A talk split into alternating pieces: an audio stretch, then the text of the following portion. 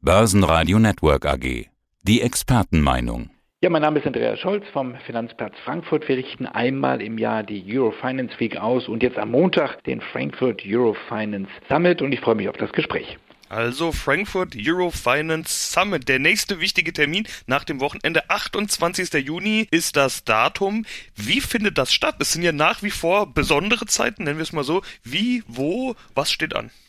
Ja, besondere Zeiten. Man fühlt sich so ein bisschen in der Zeitschleife, aber hoffentlich sind wir da nicht gefangen, denn wir hatten am 22. Juni im letzten Jahr auch den Summit, den Frankfurt Finance Summit. Das war kurz nach dem Frühjahrslockdown. Und jetzt am Montag haben wir den Frankfurt Euro Finance Summit. Und ja, so ein bisschen haben wir das Gefühl, dass wir der Eisbrecher sein könnten, auch für die Event-Szene hier in Frankfurt. Zum ersten Mal kommen wirklich wieder auch analog die Top-Entscheidungsträger vom Finanzplatz Frankfurt und darüber hinaus zusammen. Und wir werden dann diskutieren, über Deutschland und Europa und die weiteren Perspektiven. Das werden wir gleich beides besprechen, was die Themenschwerpunkte sind. Aber das ist sozusagen wieder mal so ein bisschen was zusammenkommen. Und ich glaube, viele haben darauf gewartet und viele haben auch so ein bisschen darauf gehofft, dass sozusagen das persönliche Netzwerken wieder starten kann. Wir sind im Hilton Hotel hier in Frankfurt und werden dort 150 Ehrengäste begrüßen können. Und wir haben, glaube ich, mehr als 1000 Teilnehmer jetzt, die sich auch schon eingewählt haben oder registriert haben für die Live-Einladung Einwahl dann ab 9.30 Uhr am Montagvormittag. Gibt hier auch mehr als genug, was man besprechen könnte. Also genügend Themen. Deutschland, Europa und die restlichen Themen hast du gesagt. Was ist denn das große Thema? Frage ich mal so rum. Was steht ganz oben? Das Motto, so eine Veranstaltung braucht ja ein Summit, also braucht einen Namen. Und wir haben uns dann entschieden für das große Thema Deutschland und Europa, wirtschaftliche Perspektiven für eine Zeit post-Corona. So ein bisschen, Sebastian, vorsichtig äh, formuliert, denn wir sind ja noch nicht in einer Post-Corona-Welt. Corona ist weiterhin da. Corona mutiert. Wir haben die Sorge, dass die Delta-Variante sich schnell verbreitet. Und wir haben viele Regionen in der Welt, die noch sehr, sehr stark unter Corona leiden. Auf der anderen Seite kommen wir ganz gut hier in Deutschland raus, kann man sagen, aus der Krise.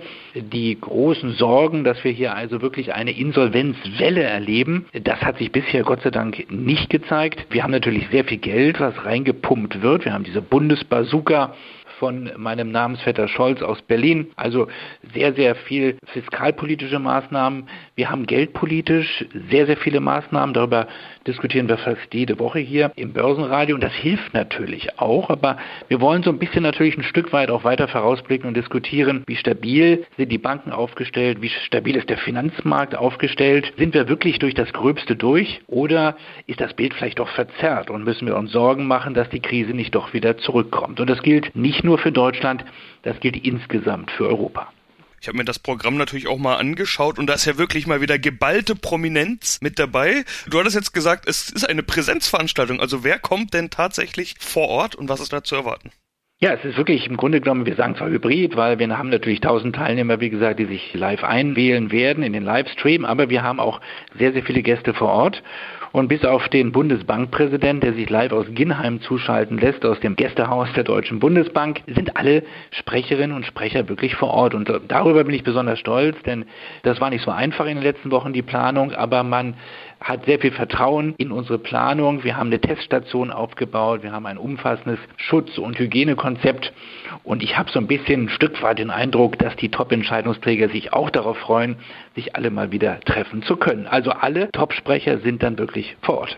Vor einem Jahr war klar, welches das Top-Thema war. Das Thema schlechthin Wirecard. Äh, ein Jahr später haben sich jetzt alle Medien ausführlich mit dem Thema beschäftigt, journalistisch auf allerlei Arten und Formen. Inzwischen ist die Story auch fiktional aufbereitet worden und das, obwohl irgendwie das Ende ja noch gar nicht bekannt ist. Steht Wirecard auch 2021 bei euch wieder auf der Liste? Also auf jeden Fall werde ich natürlich in meiner Begrüßung, Sebastian, diesen Rückblick machen, weil du hast völlig recht, es war der 22. Juni, als wir den Summit im letzten Jahr hatten, also fast ein Jahr zuvor. Jetzt sind wir am 28. Juni, eine Woche später. Und am Montag, dem 22. Juni, das war der Montag nach dem Wirecard-Wochenende, am Sonntagnachmittag wurde bekannt, dass da ein guter Milliardenbetrag fehlt, einfach nicht in der Bilanz vorhanden ist. Das wussten wir natürlich nicht vorher. Wir haben den Summit lange geplant und wir wollten über das Thema Finanzarchitektur reden, Finanzstabilität.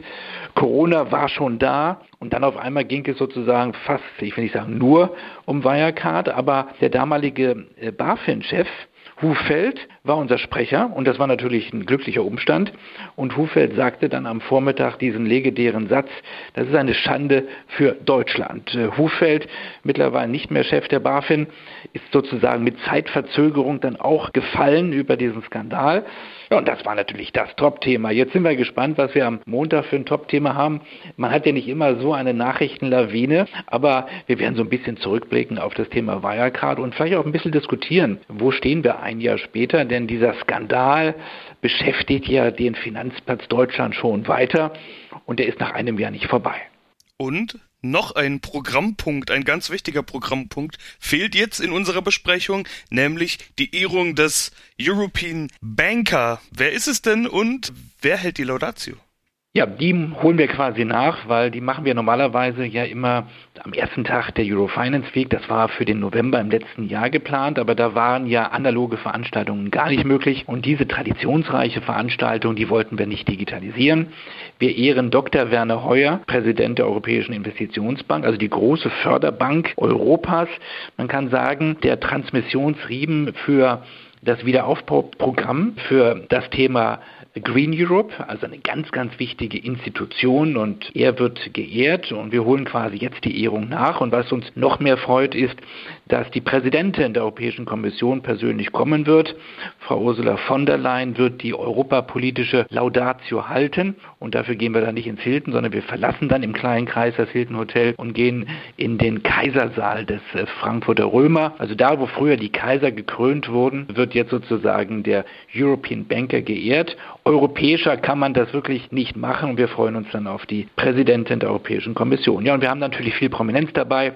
Christian Sewing wird kommen, der Chef der Deutschen Bank. Der darf nicht fehlen bei so einer Konferenz. Aber wir haben auch die Realwirtschaft vertreten. Das will ich noch abschließend sagen. Der Chef des BDI, also der Präsident des Bundesverbandes der deutschen Industrie, Herr Professor Russwürm, wird so ein bisschen seine Sicht der Dinge uns mitteilen, denn wir wollen ja wissen, wie geht es nicht nur den Finanzexperten, wie geht es nicht nur den Banken, sondern wie ist der Motor in der Realwirtschaft im Moment unterwegs und diese Brücke wollen wir bauen von der Finanzwelt in die Realwirtschaft mit sehr viel Prominenz und ja, wir sind gespannt, wie die Perspektiven so sind, die Ausblicke auf das Jahr 2021, 2022 und ich darf heute schon den nächsten European Banker verraten. Das ist ganz, ganz frisch die Nachricht und den werden wir dann im November küren auf der Eurofinance Week.